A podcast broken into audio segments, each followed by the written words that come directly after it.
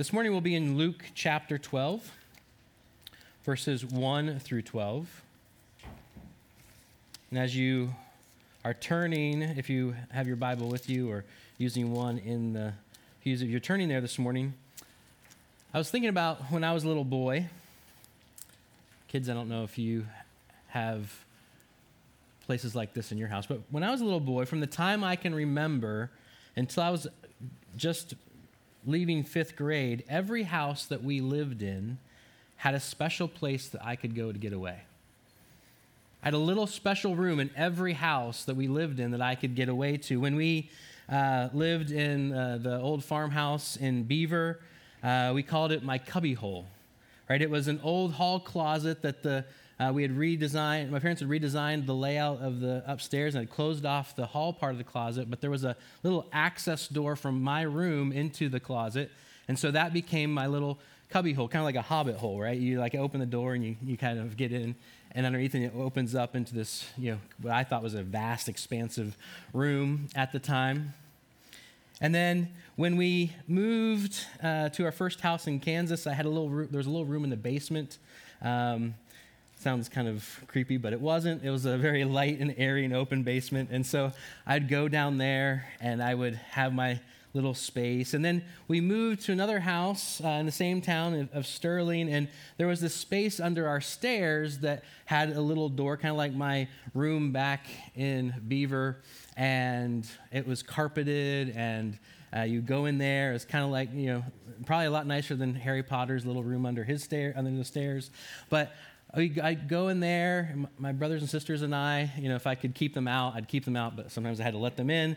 And we'd go in there, I'd go in there and have this little place all to myself. So it was these inner rooms in our houses, and they were places that I'd like to go and get away, to be myself, to be by myself, and to do, quote, secret things.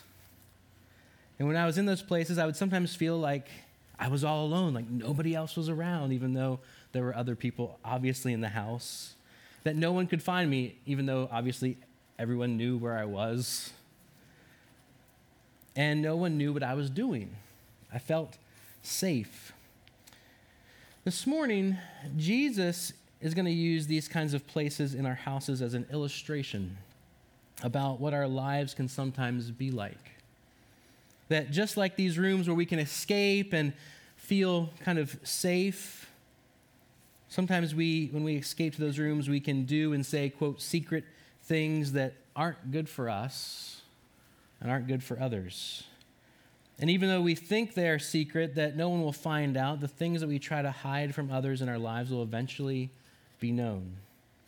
And so, no matter how good the outside looks, it's what's on the inside that is of most importance. Our lives need to be first and foremost focused and formed from the inside on the heart, which will then lead to an outside that is not one of hypocrisy, but of gospel reality. So let's re- read Luke 12, verses 1 through 12.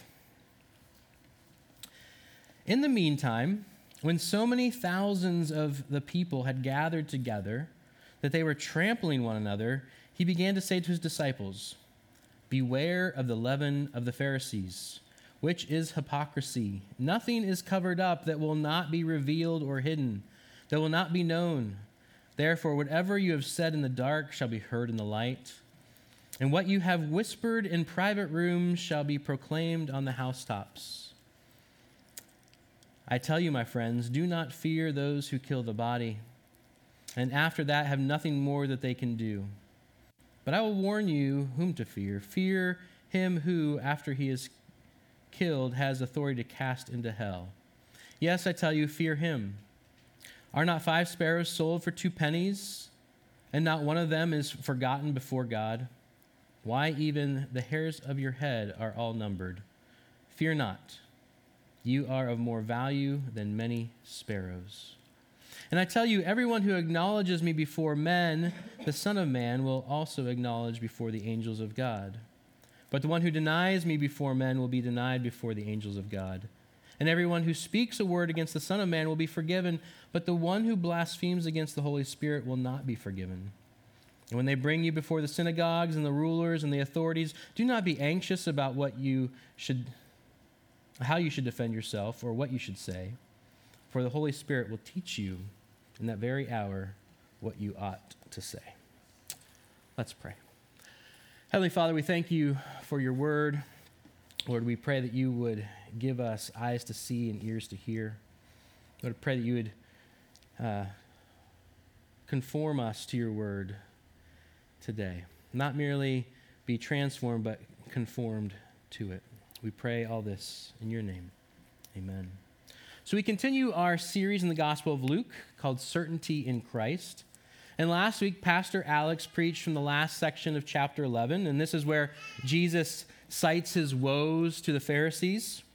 And we saw that because God has loved us and purified us through Jesus' blood, we can truly glorify him. And glorifying God looks like this, according to Jesus, when we do justice, when we humble ourselves, and we proclaim the truth of God. And this week we pick up with Jesus taking his interaction with the Pharisees and using it as an illustration for his disciples. So he's no longer talking to the Pharisees. He's in this great crowd, but he is speaking specifically to his disciples.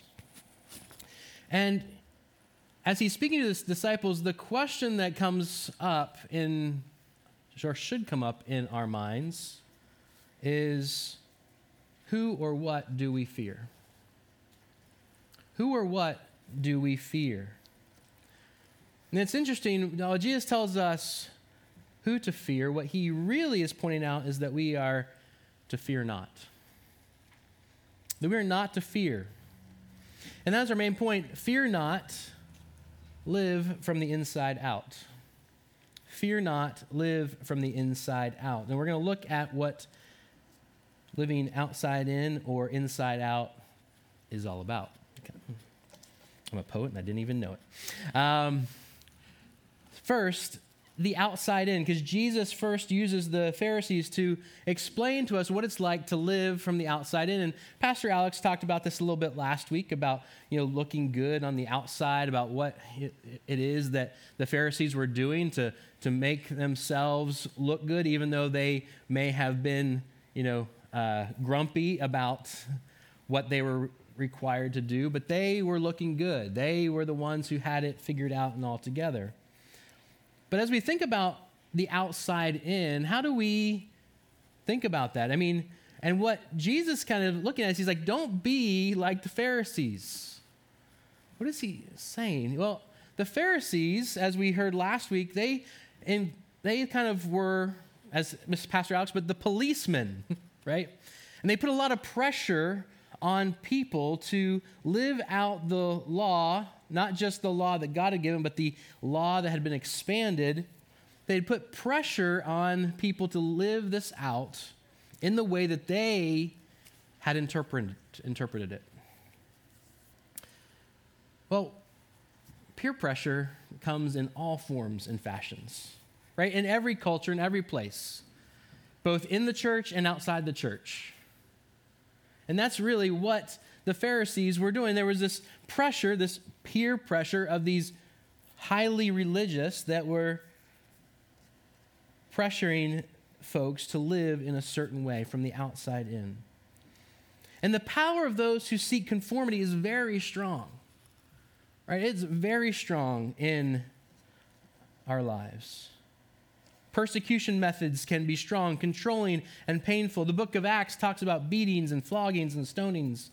Economic pressure can sometimes be applied, along with social ostracism. The pressures to conform are great. I remember when I was a little boy in Kansas, I had a friend who was a huge Cowboys fan. And he was my best friend, and I, I really looked up to him and liked him. And uh, a couple other friends were Cowboys fans, and I didn't like the Cowboys. But I felt like I had to be a Cowboys fan because my friends were Cowboys fans and they would you know talk about the Cowboys all the time and they would pressure me to be to be this Cowboys fan and so I pretended to be a Cowboys fan. It was awful. Sorry, Tom. I spent at least a year pretending to be a Cowboys fan. And having parents who grew up in Western PA and myself born from that was I, I'm sure that was really hard for them. But we are pressured to conform.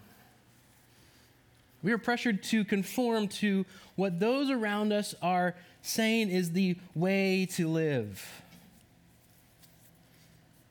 And that can be both from our culture outside the church, but can also be incredibly powerful inside the church. Right? I mean, you know, we give the Pharisees a hard time. Jesus gave them a hard time. But the Pharisees were very religious. they were seeking to do what they thought was what God wanted them to do. And so Jesus warns us to be on guard against the yeast of the Pharisees. This symbol of corruption in in what in Jesus' teaching and other parts of Scripture as well, in Paul's teaching in the Old Testament. This the Pharisees' hypocrisy has been discussed back with uh, in later part of chapter 11 that Pastor Alex looked at, and Jesus saying that the desire to impress can lead to this double life. And the way of the Pharisees is not the way of Jesus' disciples. This, this leaven, this yeast that can build up and to create, try to create and, and bubbles up from, um, from inside is also what we can try to look like on the outside. Both the inside and the outside can both be those things which Jesus is saying, do not live in this way. We may divide our activities into public and private, visible and unseen.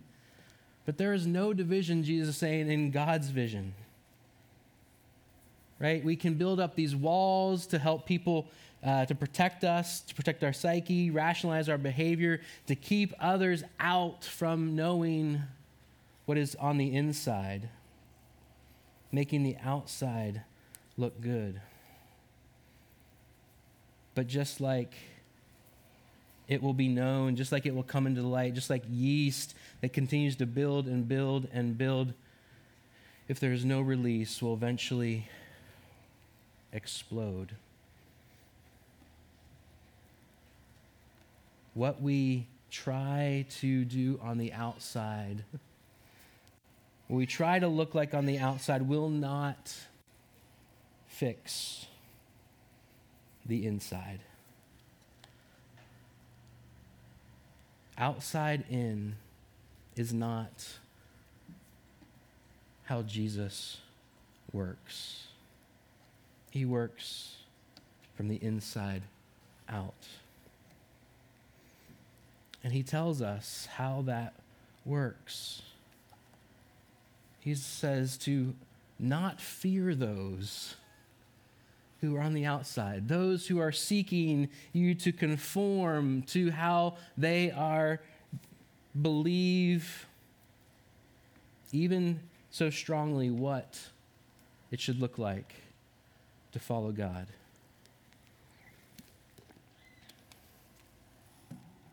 But to fear God. Not fear them, but to fear God. And this fear of God is not a fear of terror. Right? When Jesus is talking about the fear of God, is not this, this unavoidable um, terror. It's not horror. It is awe. It is wonder. It is a understanding that God, in His grace and mercy, is so much greater, so much powerful, more powerful than we could ever hope or imagine. To have a proper fear of God is to know who He is, and to know who we are that we are subject to his authority, to his kingship, in our lives. And given this pressure to do one thing in public and another in private, Jesus reminds the disciples that they should fear God. They should have this proper fear of God. They should not fear those who kill the body, but the one who has the power of authority to do, to control eternity, or as Jesus puts it, to throw into hell. Right? Human beings' power over life is limited. Right? He's Jesus saying, even though we look at it and be like, well, death, that's pretty bad, right? Wait, Jesus, yeah, I get it. Okay, you're saying that you know not fear these these people on the outside, but hey, you know what if they do kill me? And Jesus saying, right, yes, that's bad, but that's all they can do. And you're like, well, that's wait, that's death. But Jesus is reminding us that their power is limited. That's where it ends right? He, he says um, in, in verse uh, uh, 4 I tell you, my friends, do not fear those who kill the body and after that have nothing more they can do. That is the end of the fear that they can instill in us. Other human beings' power over life is limited. That life that counts is the life of eternity starting now, the life to come. We should not fear rejection or even martyrdom, Jesus says, because the end of this life is not the end. The end of this life does seem ultimate. It seems like the ultimate disaster, and we commonly fear it. But Jesus points out that people who kill can do no more. Death is their ultimate achievement. Their power extends no further, and we should not fear those whose power is so limited. Rather, rightly fear the God whose authority extends beyond physical death, the one who holds eternity in his hand. And Jesus assures us of how we can trust God in this we can be assured that God is aware of our situation, no matter how bad it gets, right? And Jesus uses this example. He goes, You can trust. I tell you, fear God, not man. Fear him. And he goes on to say, Are not five sparrows sold for two pennies? He's assuring us that even five sparrows who literally cost nothing a few pennies would have been um, two, two sixteenths of a denarii, which was a day's wages. So two sixteenths. There have been like a, maybe an hour's worth of minimal work to buy five sparrows. A few pennies are these sparrows. They, these sparrows are so so numerous and so easily had that they're only worth a couple of pennies. But they do not escape God's care and attention. These sparrows, who were the cheapest thing sold in the ancient market, God cares for insignificant birds. And if He cares for insignificant birds that cost for that cost the money that you sometimes just throw away, right? I actually know people who throw pennies away because they just don't like having pennies around. If God cares for the animals that are worth what we would throw away, how much more does He care for you and me? He knows the number of hairs on our head, which some of ours are less than others. I get that. But it's just saying, he's just reminding us of how intimately he knows us. Some of you he knows much more intimately than others because you have so much more hair. But just kidding. But God cares for his people more than we could ever hope or imagine. Now, I want to move to this aspect of denying of the blasphemy of the Holy Spirit. I didn't quite know how to fit it well into our outline today, but I do need, think it needs to be mentioned and looked at. And so, as we remember this morning, I want us to remember that we are to fear, we are to not fear. We're to live from the inside out. And as we live from the inside out, what Jesus is, is acknowledging here in verses 8 through 12 makes sense in terms of what it means for us to be transformed from the inside out. You know, Jesus says that if anyone who acknowledges before men, the Son of Man will be acknowledged him before angels, but anyone who denies me before men will be denied before the angels of God. Anyone who speaks a word against the Son of Man will be forgiven, but the one who blasphemes against the Holy Spirit will not be forgiven. There's been a lot of confusion over these passages. And I don't know if I can bring full enlightenment this morning, but at least like us to hopefully give us something to, of understanding in this. To deny is to say to Jesus publicly before God, the, this danger of hypocrisy that Jesus is talking about eh, can show itself in denying, in apostasy. We'll see an example of this in the life of Peter just in a few chapters.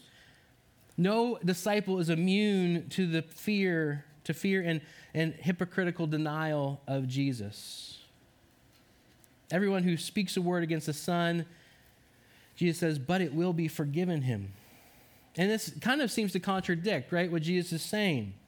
He's previously warned them of who denies him will be disowned in eternity, it seems like, but not if it's understood as the one who speaks against the Son is later turned by the Spirit to repentance and faith.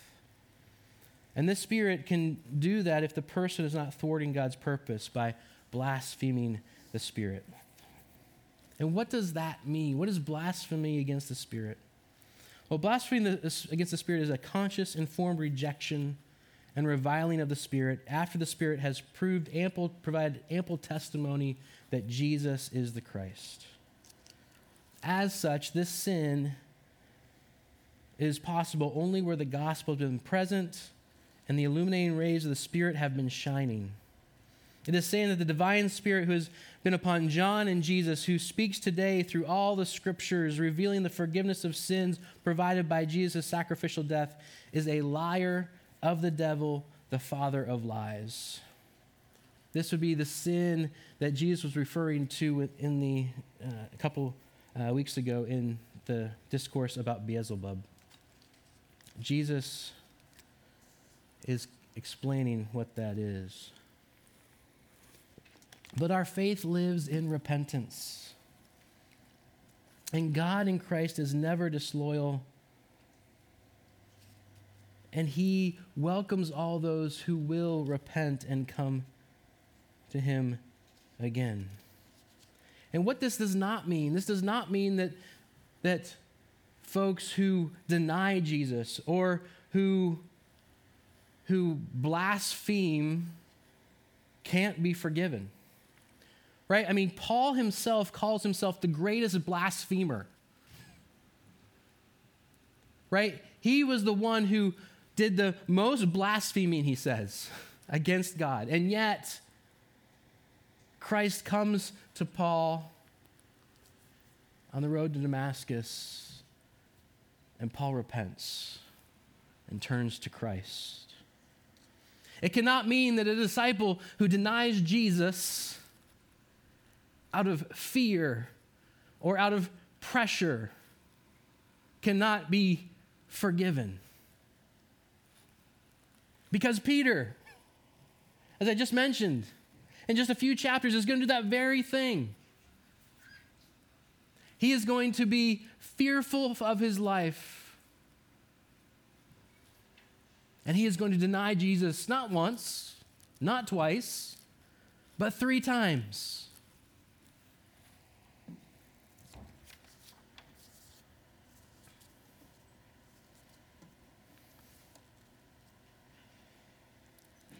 And so it cannot mean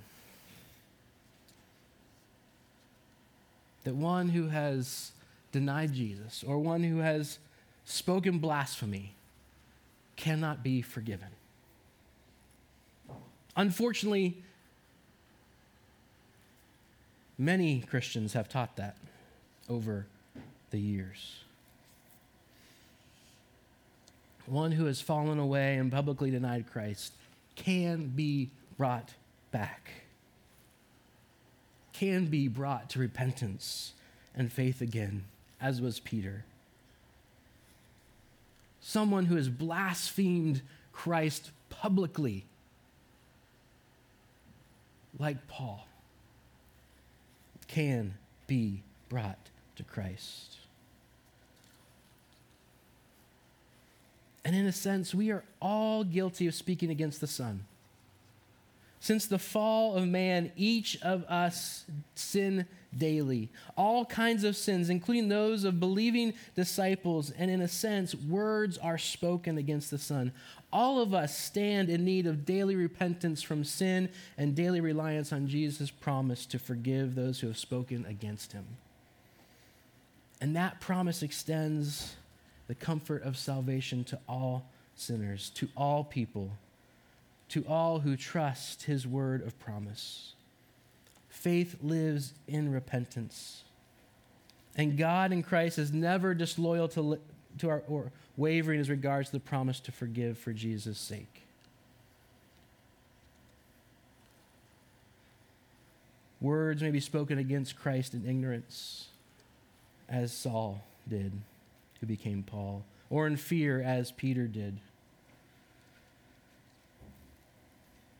anyone who has spoken against the Son of Man, against Jesus, can be brought to repentance and faith, even if they were a blasphemer.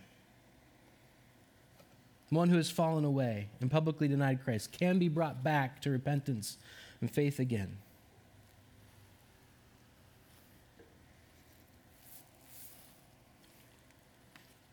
It is those who, in the end, have denied the work of the Spirit, who blaspheme the Holy Spirit.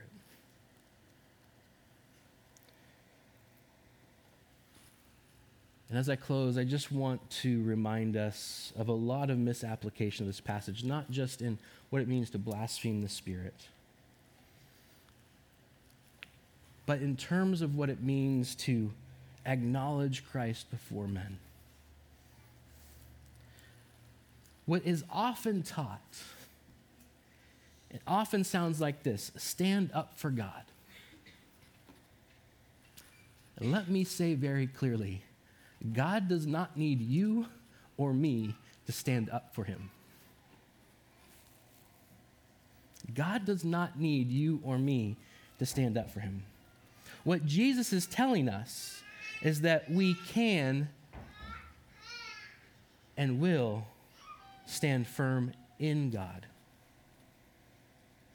God doesn't need you and me running around defending him, standing up for him, looking for a fight for him, whatever is going on. But what Jesus is saying is that when persecution comes, when we're called to stand firm, we can stand firm in the strength and power of God through the Holy Spirit. We can stand firm because we know how much God cares for us. If he cares for the sparrows whose lives aren't worth a penny, how much more does he care for us? And because of his care, he will not let us go even unto death.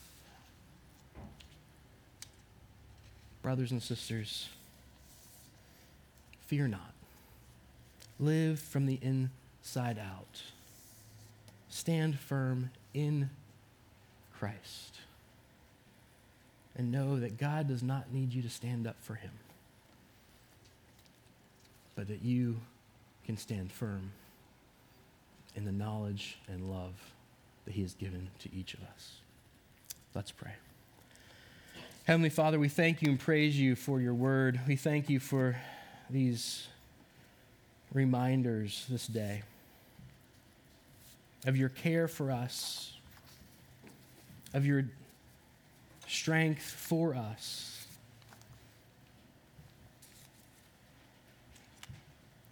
Of a proper fear and knowledge of your love, grace, and mercy in our lives. Lord, I pray you would, by your Spirit, give us the strength to stand. Lord, help us to know and believe in your care for us. We pray all this in Jesus' name. Amen.